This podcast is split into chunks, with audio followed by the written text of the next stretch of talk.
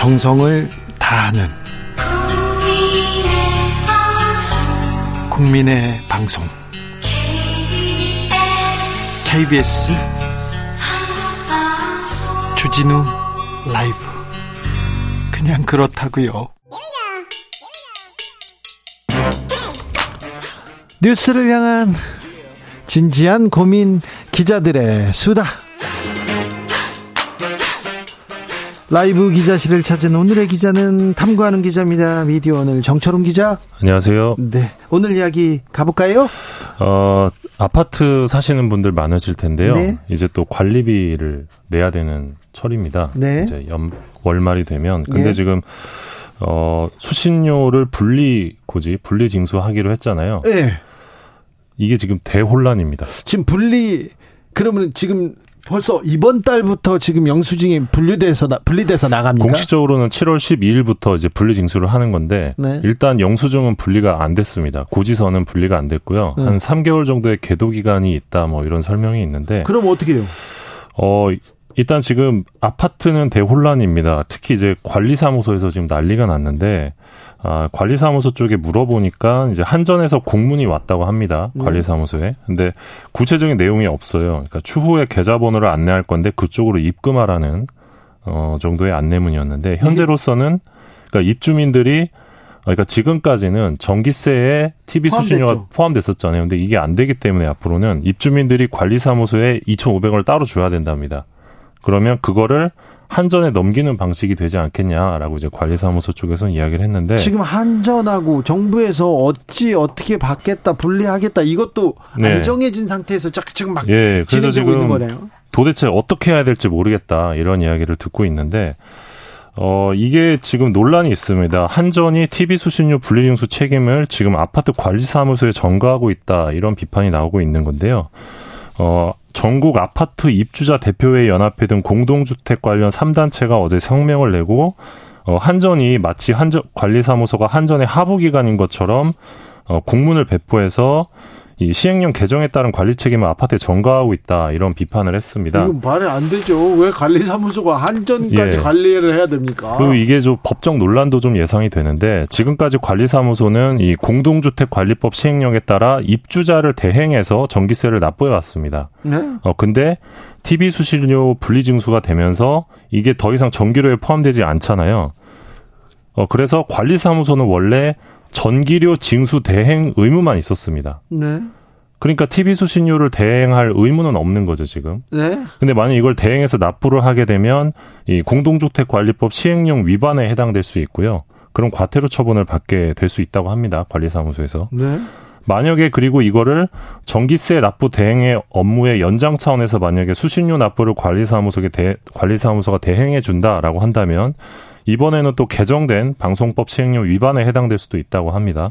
이렇게 해도 위반, 저렇게 해도 위반입니까? 예, 그래서 지금 아파트 관리사무소 쪽에서는 처음부터 끝까지 한전이 다 해라 이런 입장을 지금 낸 상황이고요. 예. 어, 이 밖에도 이제 관리비 고지서 외에 별도의 고지서를 만들어서 TV 수신료를 부과할 경우에는 어, 입주민에게 추가적 비용이 발생할, 발생할 수 있다 이런 전망도 나오고 있습니다. 그러면 아파트 입주민이 한전에 그냥 수신료를 낼 수는 없을까? 이것도 어려운 상황입니다. 어, 앞서 한전이 분리징수 시행 전에 방통위에 낸 의견서가 있는데요. 이 의견서를 보면 어, TV 수신료를 아파트 개별 세대로 따로 청구해야 하는 경우에는 어, 한전이 개별 세대의 TV 수상기 소지 여부를 알아야 합니다. 네? 집에 TV가 있는지 없는지 알아야 되는데 한전은 모릅니다. 아파트의 경우는. 네?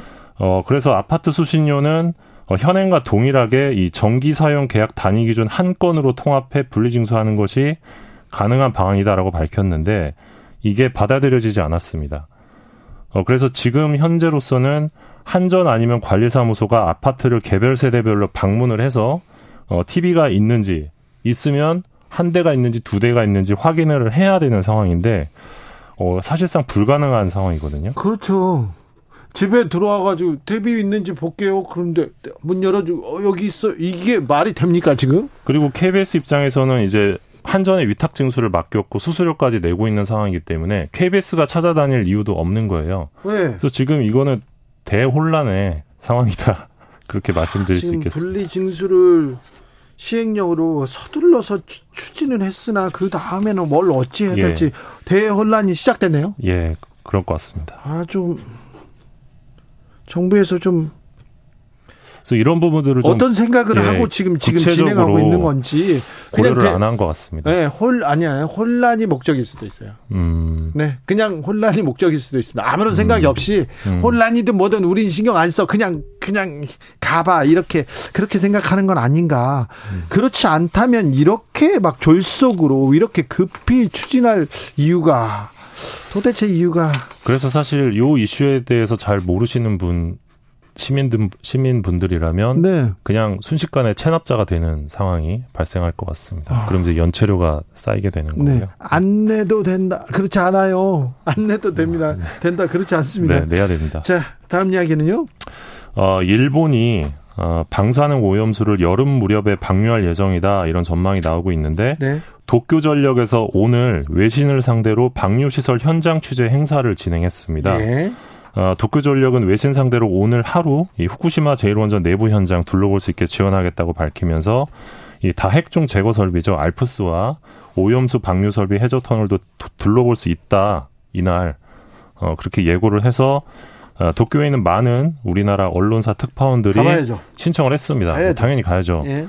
그런데 어, 선별 결과 지상파 방송사 3사 중에 MBC만 탈락을 했고요. MBC 탈락. 예, 신문 통신의 경우는 한겨레만 탈락을 했습니다. 신문에서는 한겨레만 탈락. 예, 그리고 종편 중에서는 JTBC와 어, 채널 A가 떨어졌다고 합니다. 종편은 그렇다 치고 지금 방송사에서 MBC 탈락, 신문에서 한겨레 탈락. 이게 눈에 띄네요. 그래서 이걸 두고 그 외신을 지금 자의적으로 선별한 것 아니냐 이런 지적이 나오고 어, 있는데요. 그렇게 비판을 받을 수밖에 없죠. 어, 지금 도쿄 전력은 선별 기준을 밝히지 않고 있습니다. 어, 관련해서 이제 한겨레랑 MBC가 기사를 냈는데 뭐 보도 내용에 따르면 추첨도 아니었다고 하고요. 선착순도 아니었다고 합니다. 어, 그래서 MBC 쪽에서 왜 떨어졌냐 이렇게 물었더니 어, 구체적 답변을 하지 않겠다. 독구전력에 이렇게 답을 했다고 합니다. 아, 일본은요, 일본 정부는요, 믿을 수가 없는 게 이런 부분이에요. 좀 뭐라고 해, 아, 합리적 그리고 어, 이게 가위바위보 해가지고 떨어지면은 그럴 수도 있어요. 가위바위보로 떨어지셨잖아요. 네네. 제가 이미 이명박 대통령 관련돼서 기사를 제가 썼어요. 그 제일 많이 쓰셨죠. 네, 이명박 네. 대통령이 감옥으로 갈 수밖에 없는 그 기사를 썼는데 아, 밀리고 밀리다 어쩔 수 없이 기자회견을 열었는데 제가 이명박 대통령을 오래 쫓아다녔잖아요. 그래가지고 갔는데 기자를 몇 명만 받겠다는 거예요. 몇 명만 받겠다고 하는 해가지고 후배 기자들인데 야, 나도 좀 껴줘라. 그래가지고, 어떻게, 아니요, 어떻게 할까요? 그러다 가위바위보 하자. 그래서 가위바위보 했는데 제가 졌죠. 갔어요. 네, 그래서 네. 못 갔는데 그렇다면 수긍하죠. 제가 인정하고 음, 그러는데. 네, 요건 가위바위보도 아니었고요. 예, 그냥 그냥 MBC 빼고 KBS 아니 네, 한겨레, 한겨레 빼고. 예, 그래서 한겨레 도, 도쿄 특파원이 오늘 칼럼을 썼는데 네. 어, 비판 기사를 많이 썼다는 이유로 한국을 대표해 취재하고 있는 언론사를 배제한 것이라면 네. 어, 가볍게 넘길 사안이 아니다 이런 지적을 했습니다. 그렇죠. 어, 그런데 어, 우리 정부는 네. 이 도쿄 전력의 이 같은 언론 차별 조처에 네. 이 대응하지 않겠다는 입장을 오늘 밝혔습니다. 어, 정부 서울청사에서 열린 후쿠시마 원전 오염수 방류 관련 일일 브리핑에서 이 국무조정실 관계자는 어, 도쿄 전력의 언론 배제 조치와 관련해서 정부 차원의 대응은 없다 이렇게 밝혔고요. 어, 구체적인 선발 과정은 정부가 개입할 문제가 아니다 이런 입장을 냈습니다. 아니 지금 우리 정부가 한마디 한다고 해서 이게 바뀌지 않아요. 아니 근데 우리 언론사가 지금 외국에서 차별을 받고 차별 있지 않습니까? 거죠. 차별을 받고 있으면 네. 니네 뭐 하냐? 구체적인 구체적인 기준을 발표하라. 그렇죠. 이렇게 얘기를 해 주면 그렇죠. 네. 이게 기본이거든요. 기본이죠. 그렇죠. 네. 아니 차별을 받고 있는데 야, 그건 그 나라에서 할 일이고 이렇게 얘기하면 어떻게 합니까? 그것도 오염수 관련된 문제인데. 네, 네. 국민 모두가 관심 많은데 KBS가 아. 가서 역할을 더 잘해줄 거니까요. 예. 좀 믿어보자고요. 네. KBS 기자가 두 배 취재해가지고 두 배 많은 그 노력으로 이렇게 좀 보도를 했으면 좋겠습니다. 지금 사실 그 도쿄 특파원 일본에 나가 있는 특파원들이 맹활약을 하고 기사가 막 쏟아져야 되는데 그 부분이 좀 아쉬워요. 음. 우리나라 특파원들은요 좀 그 부분이 아쉬워요. 미국 특파원들 다다 다 그렇지 않습니다. 매우 훌륭하고 열심히 노력하는 사람들 많은데 아, 거의 대부분 골프 실력만 늘어오는 사람들 너무 많은데요. 음. 네. 아, 지금 특별히 일본 특파원들 좀 열심히 해주시면 좋겠어요. 네. 음. 음. 아무튼 KBS에서 열심히 쓸 테니까 KBS 보도를 잘 보시면 됩니다. 다른 데서 잘 안 봤는데 열심히 하겠습니다. 그 소식이 들려오면 정철웅 기자하고 저하고 네. 제일 먼저 크게 외치겠습니다. 네. 여기까지 할까요? 네.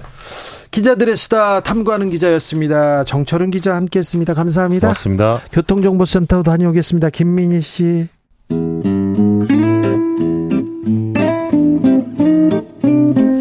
현실에 불이 꺼지고 영화의 막이 오릅니다. 영화보다 더 영화 같은 현실 시작합니다. 라이너의 시사회. 영화 전문 유튜버 라이너 어서 오세요. 네, 안녕하세요. 네.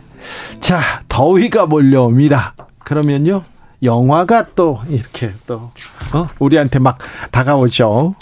네, 아무래도 덥기 때문에 네. 좀 시원한 영화관에서 네. 영화를 보는 것도 좋고 아니면 집에서 이제 시원하게 해놓고 네. 어, 영화를 보는 것도 좋기 때문에 네. 항상 영화는 여름에 보면 좋은 것인 것 같습니다. 그래요? 겨울에도 네. 좋잖아요. 겨울엔 더 좋죠. 그래요? 따뜻하게 보면 되니까요. 봄, 가을에는 더 좋았고. 네. 아무튼 올 여름에 그 극장가에 아, 화제작들 많이 나옵니다. 지금 음. 것은 영화관 가는 게 좀 꺼려졌어요. 너무 영화가 비싸요. 이렇게 얘기했는데 다시 영화관에 지금 사람들이 몰려든다니 좀 반갑기도 음. 합니다. 오늘은 어떤 얘기 해볼까요? 네, 오늘은요, 오랜만에 애니메이션을 소개하려고 가지고 왔습니다. 지난 코로나 시절에 네. 어, 많은 영화들이 나왔는데 그리고 제법 괜찮은 작품들도 있었는데요. 근데 많이 묻혔죠. 많이 묻힌 영화들도 있었고요. 그때 코로나 시기에 나왔던 작품 중에서 정말 이 작품은 정말 훌륭한 작품인데 네. 좀 많은 사람들이 놓쳐서 아쉽다라고 말할 나의 수 있는 촛불이 있죠. 나의 촛불. 아, 나의 촛불. 60 하, 아, 개봉했는데 하루에 60만 명씩 나와 가지고요. 어. 하, 너무 놀랐어요. 너무 나의 촛불. 네네. 네. 알겠습니다. 죄송합니다. 이제 예, 그 나의 촛불만큼이나 혹은 네. 그 알았어요. 아, 그 이상으로 우스갯소리예요. 그 네, 얘기하세요. 네. 아, 애니메이션이 한 편 있습니다. 바로 픽사 애니메이션 스튜디오의 소울이라는 작품입니다. 자, 라이너가 코로나 시대에 단연 최고라고 꼽는 네. 영화가 소울입니까? 소울입니다. 아, 왜냐면 이게 사실 뭐 지브리 스튜디오나 뭐 디즈니나 이런 데에서는 우리가 최고야 이렇게 생각할 수 할지도 모르겠지만 제가 생각하기에 21세기 최고의 애니메이션 스튜디오는 픽사입니다. 네. 그리고 소울을 보면서 진짜 많은 생각을 했어요. 사람의 마음을 소울처럼 위로해 줄 수도 있구나라는 생각을 했습니다. 그래요? 예, 저는 이제 어떤 그 이렇게 감동을 저한테 감동을 주는 이야기들은 네. 이 어려운 삶을 견뎌나가는 이야기 네. 이런 게 되게 저는 감동적으로 다가와요. 아 그래요? 그러니까 예를 들어서 로키가 네. 로키에서 이 아폴로 크리드에게 도전하는 그런 모습들 끝까지 버티겠다고 올라간 거잖아요. 네. 아폴로를 이기겠다고 올라간 게 아니라 3회전에서 끝나는 그렇고 그런 복서가 되고 싶진 않다. 나는 마지막까지 지더라도 서 있다가 나오겠다. 이런 말을 하거든요. 아, 그래요? 그리고 이제 그 그래비티 같은 영화를 봐도 그래비티도 결국은 중력을 견디면서 살아가는 것이 어떤 삶의 의미다. 이런 걸 이제 전달하고 있는데 근데 그 얘기를 막 드, 들으면서 항상 그 생각을 했었는데 이 소울은 그것보다 조금 더 근본적인 질문을 던지는 영화입니다. 근본적인 질문요? 삶을 견뎌낸다 이런 부분이 아니라 네. 우리는 무엇 때문에 이 삶이 가치 있는가? 네. 이거를 묻고 있는 작품이 바로 소울이라는 거죠. 그렇습니까? 그, 그 질문을 스스로 던지고 거기에 대해서 답을 합니다. 네. 그래서 이 부분들, 부분이 되게 재밌었어요. 어, 삶의 의미를 찾고 왜, 왜 삶은 살아갈 가치가 있는지 그거를 말해주는 작품. 그리고 또 이제 픽사의 애니메이션답게 아주 생동하는 그런 에너지가 있고요. 예. 또 재즈 음악의 아름다움이 함께 공존하고 있는 그런 아주 훌륭한 작품이 소울입니다. 그래요? 거의 뭐 픽사 역대 애니메이션 중에서 최고로 꼽는 뭐 토이스토리 3라든지 뭐 인사이드 아웃 뭐 이런 작품들과 나란히 설 수 있는 그런 수준의 애니메이션이 아닌가 하는 생각이 듭니다. 그래요? 네. 하, 어떤 작품인지 참 작품 속으로 들어가 볼까요? 네, 일단 주인공은 조 가드너라고요. 이 흑인인데 재즈 음악, 재즈 아티스트가 되고자 하는 꿈을 가지고 있는 친구고 대신 이제 집에선 집은 이제 의상실을 하는데요. 집에서는 이제 음악에 대해서 반대를 합니다. 집안에서 이제 조에게 요구하는 거는 이제 정규직이 되라. 응? 그러니까 모든 사람들의 꿈이 청년들의 꿈이 정규직이 되어버린 이 시대에 예. 이제 정규직이 되려고 노력을 하는 거 노력을 하는 건 아니지만 정규직이 됩니다. 영화가 시작하자마자. 네, 시작하자마자 학교에서 아이들 음악 가르쳐 주는데 원래는 계약직 교사였는데 네. 이제 학교에서 정규직을 제안한 거죠. 네. 정규적으로 이제 어, 선생님으로 쭉 학생들 가르쳐 달라.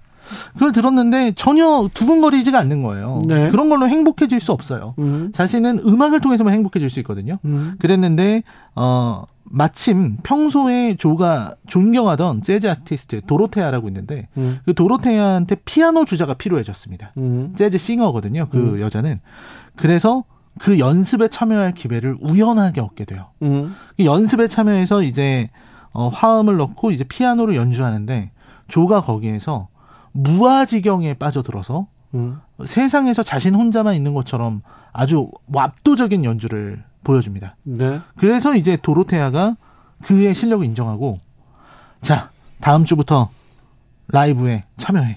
너는 이제 우리 팀이야. 이렇게 된 거죠. 그 꿈을 이루게 된 순간이었는데 그 꿈을 이룬 그날 너무나 기뻐서 막그 그 뉴욕의 거리를 막 이렇게 춤추듯이 뛰어가다가 이제 자기 발밑을 보지 못했어요. 그래서 발밑에 뚫려 있는 맨홀 구멍을 보지 못하고 그대로 떨어지게 됩니다. 그리고서는 이제 어, 머나먼 세상 저승에 가게 되죠. 근데 자신 죽, 었어요 죽은 거예요. 영혼들이 있는 세상에 네. 가게 된 겁니다. 네. 그래서 아, 이거는 뭔가 잘못됐다. 내 인생이 이제 시작하려고 하는데 이런 일은 있을 수가 없다 생각해서 어, 거부를 하게 되고요. 그래서 그 계단에서 빠져나와서 조는 태어나기 전의 세상으로 가게 됩니다. 태어나기 전의 세상은 이제 태어나기를 준비하고 있는 영혼들이 이렇게 쭉 있어서 그 영혼들이 이제 세상에 대한 공부를 하는 그런 곳이에요. 거기에서 이제 어 단짝이 될 친구 22를 만나게 되고 그러면서 삶의 가치를 깨닫게 된다는 그런 이야기입니다. 다시 이제 이 세계로 돌아오게 되는 과정을 그린 거죠. 그게 바로 이 소울의 줄거리입니다. 아, 그래요? 네. 아, 갑자기 죽음 어... 그리고 영혼에 대한 어... 본질적인 얘기가 그렇죠. 지금 그러니까 이게 핵심이 뭐냐면 거기서 이제 새로 태어나는 영혼들이 있잖아요. 네. 여러 가지를 배우게 되는데 가장 중요한 게 내 마음속에 불꽃이 필요하다는 겁니다. 네. 불꽃이 있어야만 이 세상에 태어날 수가 있어요. 아. 그럼 그 불꽃이 뭐냐? 예? 그 불꽃이 다른 사람들한테는 어떤 스포츠일 수도 있고, 조한테는 이제 음악일 수도 있고, 뭐, 뭐 그림이라든지, 뭐 문학이라든지, 혹은 뭐 이런 기계를 만지는 거라든지, 뭐 이런 것들이 자신의 마음을 두근거리게 만드는 그런 불꽃이라는 게 있다라는 거죠. 예. 그래서 근데 이제 그 22라는 친구는 마, 불꽃이 없는 친구입니다. 네. 아무리 뛰어난 걸 보여줘도 그냥 그러려니 해요. 예. 그러니까 조가 이제 자신 있게 내 불꽃은 음악이야 음. 이러면서 음. 그 앞에서 정말 세상에서 자기가 제일 멋지다고 생각하는 연주를 들려주는데 뭐 22가 볼 때는 음, 훌륭한 연주긴 하지만 나는 그거에 별로 그렇게 관심이 가지 않는데 음. 이렇게 생각합니다. 음. 그래서 결국은 그 둘이 어, 사고를 쳐서 이 세상으로 돌아오게 되는데 하필이면은 22가 조의 몸속에 들어가게 되고요. 네. 그리고 조는 이제 동물의 몸속에 들어가게 되는데 거기서 이제 이 세상을 돌아다니면서 22가 삶의 가치를 깨닫게 됩니다. 네. 불꽃을 찾게 되는 거죠. 근데 이 영화를 보고 있으면 되게 많은 생각을 하게 돼요. 왜냐면 사람들이 어떤 내 마음속의 불꽃, 어, 내가 살아야만 하는 어떤 이유, 이런 걸 얘기를 할 때 보통은 자신의 꿈 같은 걸 생각하기 마련이잖아요. 네.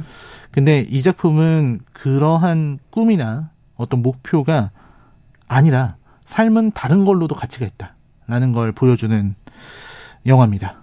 그래서 그런 어떤 어, 깨달음이랄까요? 그런 게 굉장히 값어치 있는 작품이죠. 그렇군요. 네. 9891님께서 아무 생각 없이 아이와 소울을 보러 갔다가요. 후반부에 울었습니다. 지친 저에게 위로를 주는 인상 깊게 남은 애니메이션이었어요. 이게 간단한 애니메이션이 아니군요. 어, 굉장히 같이 굉장히 놀라운 애니메이션이에요. 왜냐하면 22가 이 삶의 가치를 깨닫는 것이 정말 아무것도 아닌 것들이거든요. 네. 자기가 먹다 남긴 그런 도넛이라든지 네. 피자 한 조각, 나뭇잎 하나 이런 것들이 쭉 늘어져 있는 장면들이 나와요. 그러니까 그 하나하나가 여기에서 살면서 겪었던 이 세상의 모든 것 하나하나가 이 세상 삶이 축복이다라는 걸 알려주는 그런 작품입니다. 아 그래요? 네, 그, 그런 메시지가 굉장히 인상적이죠. 뭐 철학책을 하나 읽는, 읽는 것 같은 그런 생각이 들기도 하고 어, 네. 애니메이션 중에 이런 작품들이 좀 있죠.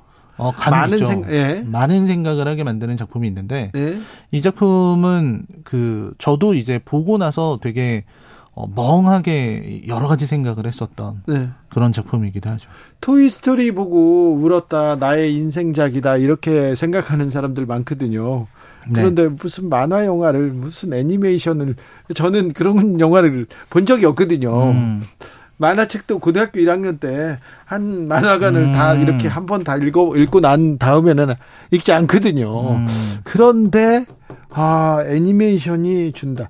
아, 라이너는 지금 어, 코로나 코로나에 있었던 영화 중에 최고로 지금 이, 이 소울을 뽑았습니다. 굉장히 지금 흥미가 갑니다. 흥미 흥미롭고 이렇게 생각해 볼 대목이 많은 것 같습니다. 라이너가 이 영화를 추천 정한 음. 왜 봐야 한다고 생각하는지 이 사람은 꼭 어. 봐야 된다 이렇게 생각하는 사람들이 어. 있는지 저는 일단은 이 작품의 그 도로테아가 예. 조에게 해주는 얘기가 있어요. 예. 조가 자기가 꿈꾸던 그 공연을 마쳤거든요. 네. 그럼 꿈꾸던 공연을 처음으로 했으면 꿈이 이루어진 순간인데 너무 기쁠 것 같잖아요. 행복하고 막 충만하고 그럴 것 같은데 나와서 공허함을 느낍니다. 그래요? 왜 아무렇지도 않지? 그냥 평범한 거예요. 예? 열심히 했는데도. 예? 그때 도로테아가 그런 얘기를 해줘요. 그 어떤 물고기가 바다를 찾는 물고기가 있었답니다. 네. 그래서 그 물고기가 다른 물고기한테 나이 많은 물고기한테 바다를 가고 싶은데 어디가 바다인가요? 이렇게 물어보는데 그 물고기가 얘기를 하죠. 지금 여기가 바다야. 음. 아니요, 저는 바다를 찾고 있어요. 여긴 그냥 물이잖아요. 바다를 찾는다고요? 라고 한다는 이야기를 해줬거든요. 근데 저도 그 생각, 그 일화를 들으면, 여, 이 영화에서 나오는 일화인데, 그런 생각을 많이 합니다. 우리는 이제 어떤 목표, 삶의 어떤 목적, 뚜렷한 이유, 이런 게 있어야 된다고 생각하잖아요. 근데 이 영화는 그런 걸 가지지 못한 사람들도 모두가 소중하다.